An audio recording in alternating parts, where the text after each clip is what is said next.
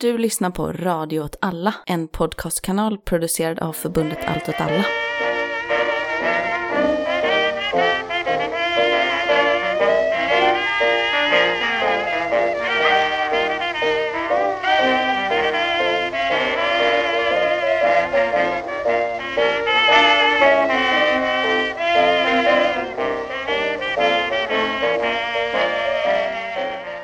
Hej, du lyssnar på Vad händer Gbg? En podd om lokalpolitik i Göteborg. Jag heter Martin och med mig har jag Johanna. Hej hej! Eh, vad ska du prata om idag? Johanna? Jag tänkte prata om att Social resursnämnd i veckan avslog Ibn Rushd, alltså studieförbundets ansökan om bidrag. Ja, spännande. Själv ska jag prata om eh, Liberalernas kommunalråd och hans syn på skolan och nedskärningar i skolan. Men innan dess så tänkte jag att vi skulle bara prata lite saker som har hänt nyligen. Vi pratade förra gången om Göteborgs 400-årsjubileum Ja, och att vi har fått en jingel till Göteborg. Jag tänkte att vi skulle bara lyssna lite kort på den här. Efter bad i Poseidon och promenad längs vår älv Jag vilar i tystnaden efter allt skrål Tänk att Håkan fyllde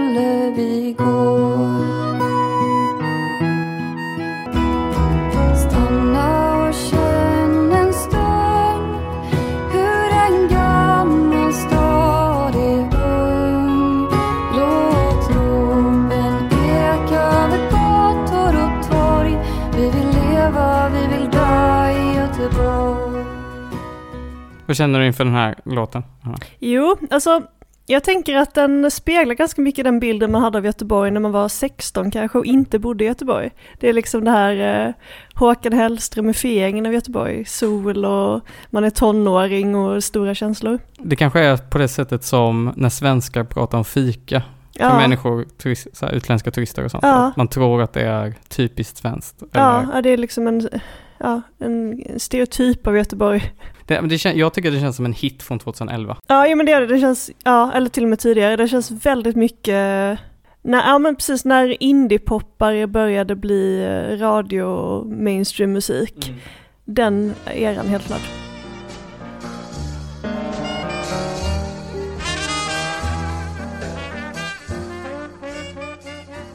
Det som har hänt är alltså att efter en väldigt lång eh, process så har Social resursnämnd nu i veckan avslagit ansökan från Ibn Rushd om eh, bidrag helt enkelt. Folkbildningen är ju finansierad så att studieförbunden får i regel bidrag både från eh, kommunen, delvis lite från regionen men också från staten via Folkbildningsrådet. Då är det alltså det kommunala bidraget nu som har varit föremål för utredning. Ibn Rushd har överhuvudtaget varit föremål för utredning i ganska många kommuner det senaste året. 2019 så gjorde Folkbildningsrådet en utredning, eller de eh, tillsatte en utredning av Erik Ammenå som då är professor i statsvetenskap i Örebro eh, för att utreda huruvida Ibn Rushd eh, är antidemokrater, huruvida de ens ska få fortsatt statsbidrag. Alltså Ibn Rushd är ju ett, helt enkelt ett, ett muslimskt studieförbund kan man säga. Precis, och det är där kärnfrågan ligger. För att de man, övriga studieförbund är i regel, de flesta, är ju äldre och har mer förankring i de gamla svenska folkrörelserna. Det innebär ju att nästan alla partier, förutom SD och Miljöpartiet, har koppling till något studieförbund. Nykterhetsrörelsen, Svenska kyrkan, Frikyrkan. Frikyrka, precis. Det finns väldigt många studieförbund, förutom musikernas studieförbund, så är Ibn Rushd det yngsta. Det innebär ju också att det är en ganska ny organisation som plötsligt hamnat i en situation där man ska förvalta väldigt mycket pengar och också i enlighet med liksom svensk föreningstradition föra eh, årsmötesprotokoll och rapportera in allting. Och det har ju, har ju inte alltid blivit så bra. Nu i veckan har de förlorat sitt bidrag från Göteborgs stad under förevändning då att det beror på ekonomiska oegentligheter men också att man har kopplingar till extremister. Just det. Bernmar, Daniel Bernmar, Göteborg, Vänsterpartiet, Göteborgs starke man gick ut och sa att det var rasism och då kontrade såklart högern med att det var befängt. Men någonstans så rör sig sanningen kanske det är väl någonstans i mitten. Det är väl klart att det är rasistiskt grundat att Ibn Rushd får så fruktansvärt mycket granskning på sig. Det är klart att det beror på det som gör att de i nästan alla svenska kommuner finns det en, både från Moderaterna och Sverigedemokraterna ett stort behov av att dra in deras bidrag helt. Men samtidigt så får man också se att både det, liksom det muslimska civilsamhället i stort och folkbildningen är ju under pågående angrepp hela tiden. Den ekonomiska, eller den politiska utvecklingen är ju svår att bortse ifrån. Det är väl också att liksom högern, även fast högern har sina studieförbund och så vidare, så är ju inte det lika förankrat i deras väljargrupper, att man ska ägna sig åt folkbildning. Nej, Någonstans har det väl funnits, innan Sverigedemokraterna kom in i riksdagen, så har det ändå funnits någon slags tyst konsensus kring att vi bråkar inte med studieförbunden. Vi, det har ändå varit en ganska permanent del av liksom svensk ja, men kulturpolitik och svensk politik överhuvudtaget. Men nu har liksom, som med mycket andra frågor, så har Sverigedemokraterna visat Moderaterna att det går att ifrågasätta. det går att vara emot den här grejen ni trodde var så, så starkt förankrad i svensk demokrati. Det är väl lite samma sak som när man är emot public service eller Ja. universitet, alltså genom Ja, exakt. på universiteten. Exakt, väldigt många av de liksom institutioner som vi ser som grundläggande har liksom börjat ifrågasättas nu från ett högre perspektiv. Och det är ju delvis är det ju det här växande perspektivet att man vill stoppa fusk. Det har ju varit, eh, jag, jag föreställer mig ändå någonstans att det tidigare har funnits en liksom vetskap om att för att någonstans ha det här liksom tillitsbaserade systemet vi ändå har i Sverige där man kan få pengar för att göra, ha studiecirklar eller vad som helst, så har man liksom räknat med att kanske några tusen försvinner i fusk. Men nu har liksom fusket blivit eh, den stora fienden. Just det. Trots att ja, skattefusket antagligen är betydligt värre. Men det är väl en ganska klassisk grej när man är emot fusk, framförallt när det handlar om fusk bland, bland uh, ja, bidragsfusk av olika Ja. saker. Att, att det handlar ofta, för vissa handlar det mer om att man ska se till att de pengarna som faktiskt ska gå till det de ska gå till, kommer dit de går till. Vilket innebär att fusk kanske kommer förekomma. För vissa andra kanske tycker att det är viktigt att fusket inte förekommer, vilket innebär att pengar inte kommer gå dit de borde gå till. Ja, nej precis. Om det är så att någon har en studiecirkel, som till exempel vissa band tydligen, det är kanske ganska unga människor som då har dubbelfakturerat olika studieförbund. Det är ju pengar som, det rör sig kanske om några tusenlappar som går då till eh, liksom ett band med ungdomar som spelar rockmusik. Det är inte så att de pengarna istället hade gått till att eh, ge pensionärer sylt på gröten. Liksom. Men ett led i det här kommer givetvis bli att eh, den ganska stora budgetpost som ändå folkbildningen utgör i statsbudgeten på nästan 4 miljarder riskerar att skär- skäras ner. Så bakgrunden är det att Ibn Rushd har varit föremål för granskning och man har granskat de ekonomiska oegentligheter, att man inte har protokollfört saker, man har inte haft ordentliga mötesprotokoll, man har fått pengar eh, för fler studiecirklar man kunnat bevisa, man har eh, haft eh, färre anställda än man har eh, uppgivit och så, betalat in mindre arbetsgivaravgifter. Och det är ju en del av det. Det är ändå grundläggande för att kunna som civilsamhällesorganisation få pengar, att man någonstans har en fungerande administration. Men sen är det ju också den gamla vanliga när Ranstorp och Arje Karlbom knackar på dörren och säger att Muslimska brödraskapet styr den här organisationen. När det kommer till till exempel Sve- Sveriges unga muslimer så blev av med sitt eh, bidrag från MUCF, då handlade det ju om att man faktiskt hade arrangerat föreläsningar med personer som hade kopplingar till antisemitism. Sen hade man agerat mot det, vilket också gjorde att de fick rätt. Men Ibn Rushd har inte ens med statsbidrag arrangerat sådana föreläsningar i Göteborg. Utan det de har gjort är att de har samarbetat med den här Bellevue-moskén. Den här eh, där Mikael Skråmo brukade hänga innan han eh, dog i Syrien. Ja, just det. Det är helt enkelt en, en moské som har samlat vissa islamister, helt enkelt. Ja, jag hade ju kanske inte finansierat den, liksom jag var kommunpolitiker. Men samtidigt så måste du inom ett, i ett demokratiskt samhälle så måste människor faktiskt få ha samröre med personer som inte är kriminella men som råkar ha misshagliga åsikter. Och det är någonstans där som den här liksom beröringsskräcken för allting som kan kopplas till islamism ändå kommer in. Det- Precis, det finns ju helt enkelt en, en, en, en större tröskel för muslimer i Sverige liksom. För Mm. Jo, vad muslimer kan liksom få.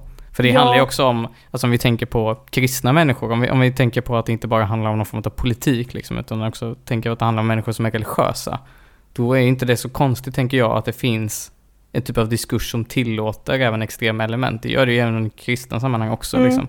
Frikyrkor har ju också någon form av relation till så här höger... Eh, Ja, precis. Man skulle väl säkert, nu ska jag inte smutskasta, men det finns ju säkert liksom, i förlängningen finns ju säkert frikyrkor i Sverige som har kopplingar till eh, personer som propagerar för lagstiftning mot homosexualitet till exempel. Den typen av kopplingar skulle ju inte göra att eh, någon organisation i Sverige förlorade bidrag i nuläget. Eller att Ebba Busch har liksom varit med i Ja. Livets Ord och sådana Jo, men saker. precis. Ja. Och det är väl det allting bottnar i, att man gör en hårdare granskning av Ibn Rushd och då hittar man eh, samröre med personer som inte är kriminella, men som inte uppfyller vad man kallar ett demokrativillkor. I, I och med Ibn Rushds samröre med då personer i den här Bellevue-moskén så har också de har ett positivt inflytande. För någonstans så är ju hela, alltså grunden för folkbildningen handlar ju om att människor ska liksom bildas tillsammans, det ska utgå ifrån människors egna behov, det ska utgå ifrån vad man själv vill lära sig.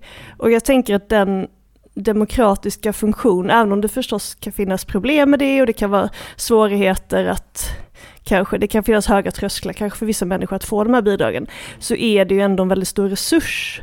Och all, alla granskningar vi med Rush har ju också visat att man har nått grupper i samhället som de vanliga studieförbunden bara kan drömma om att nå. Alltså det rör ju sig om kvinnor som, som eh, kanske är arbetslösa, som inte bott i Sverige så många år och som står ganska långt ifrån samhället i övrigt. Och då borde man ju istället för att liksom stänga den här kranen så borde man ju faktiskt fånga upp det här och liksom stärka Ibn Rushd. För Folkbildningsrådet har ju också påbörjat ett arbete med dem. För de har kommit fram till den här undersökningen från 2019 att det finns vissa problem. Eh, Men det är ju samtidigt någonting som man kanske kan vänta sig av en organisation som inte är så gammal. Om det till exempel bara handlat om protokoll, då hade man ju kunnat ändra det. Men att säga att man inte uppfyller ett demokrativillkor, det är så stämpel. Det är någonting som är extremt subjektivt också. Det blir också en stor fara just när politikerna liksom får bestämma vad som är demokrati. För det innebär ju också att det är just de politiker som styr. Deras idé om demokrati Ja, som blir, blir ledande liksom. Och jag kan ju säga personligen att jag har inte haft några problem med om pengar går till att eh, nyliberaler har en studiecirkel på, på frågeställningen är demokrati dåligt för eh, ekonomin? Eller någonting. Det är ju ändå någonting som man måste få diskutera.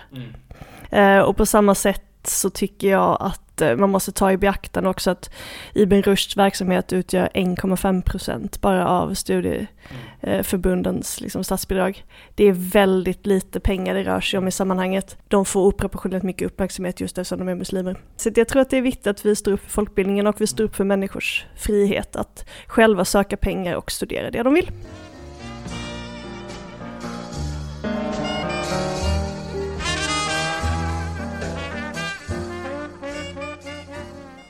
En annan sak som har hänt är ju nyligen så har kommunpolitikerna bestämt sig för att skriva av de underskott som eh, de kommunala skolorna i Göteborg har haft. Och vi har pratat om det tidigare på flera, alltså hundratals miljoner egentligen. Och vi har pratat lite om vad det beror på.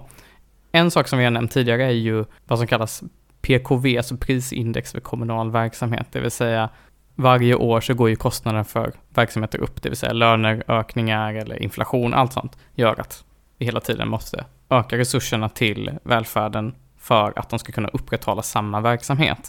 Systematiskt har ju Alliansen, som nu styr Göteborg, sett till att budgeterna har varit lägre, de förväntade ökningarna av kostnaderna i Göteborg. När man gör på det sättet, det vill säga man inte skriver upp, så kanske det ser ut som att man har samma eller man till och med ökar pengarna till skolan. Men egentligen så innebär det en större kostnad. Kostnaderna har ju ökat mer i relation till det man betalade tidigare.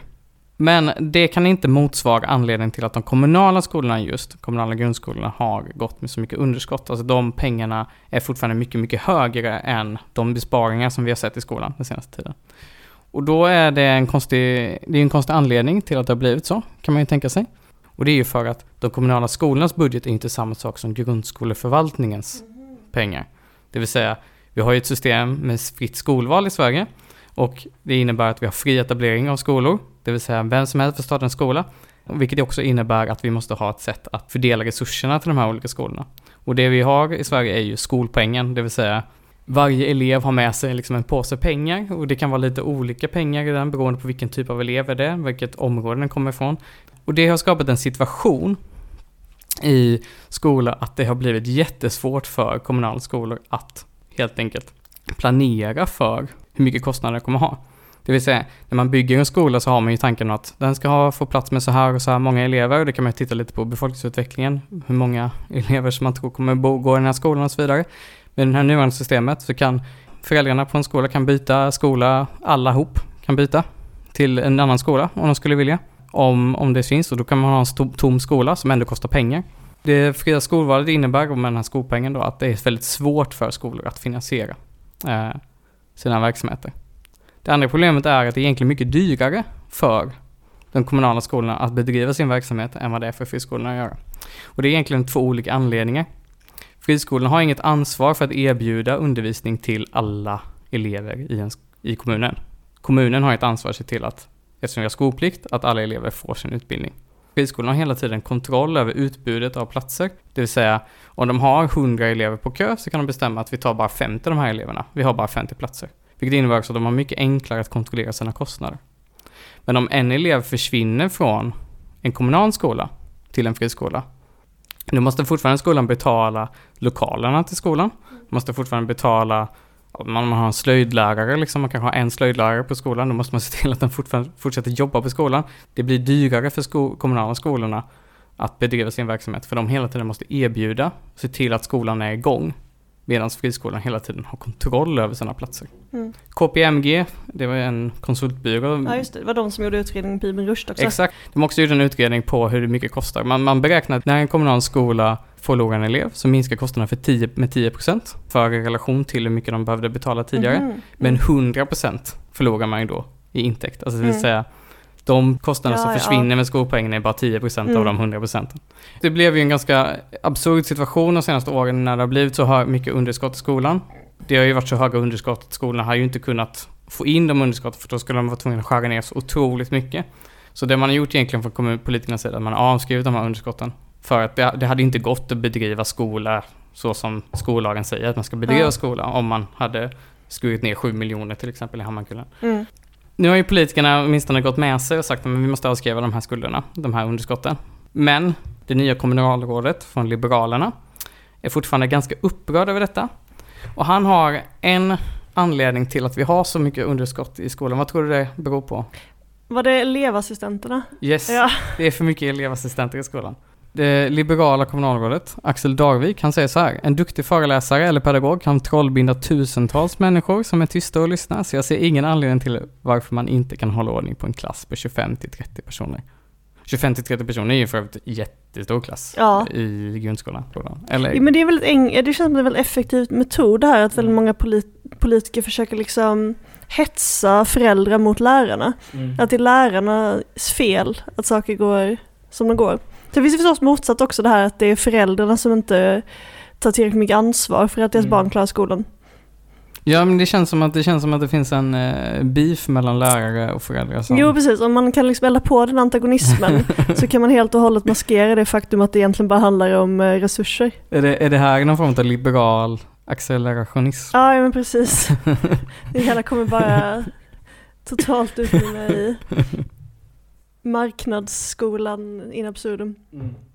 Det är bra att de skriver av underskotten nu i alla fall. Mm. Men problemet är ju att så fort, så länge det fortsätter det på det. Ja, det kommer, ja. det kommer uppstå nya i princip. Och nu kommer, verkar det ju också som att man från kommunens sida kommer vilja vara mycket hårdare med att ta bort då elevassistenter till exempel i skolan. Men det var ju någon eh, som svarade, eh, som själv hade, brukar för, föreläste om eh, sin ADHD-diagnos mm. och tror jag jobbade som lärare som skrev, har du, har du någonsin träffat ett barn, Axel?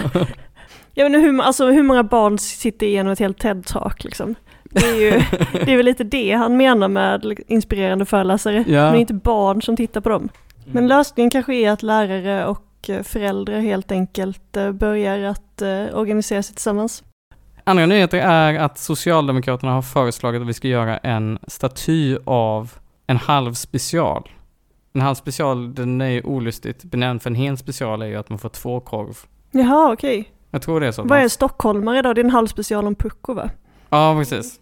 Mm, det är ju helt i linje också med Socialdemokraternas korvpolitik som började var det förra valrörelsen när Stefan Löfven gjorde en kampanjfilm när han beställde korv. Just det det är ett konstigt sätt att försöka liksom, tilltala massorna. Jag tror också att det, det är inte så vanligt med korvmojor. Nej, är det utanför ju Göteborg. Lasse på Heden. Ja, precis. Ja. Och sen den varm korv i eh, Majorna. ja, ja, just det, den ja. Mm. Mm. Det är de enda jag kommer riktigt på. Det var allt för oss i Vad händer Gbg? Vi hörs nästa månad. Ska vi köra Göteborgsjingeln igen?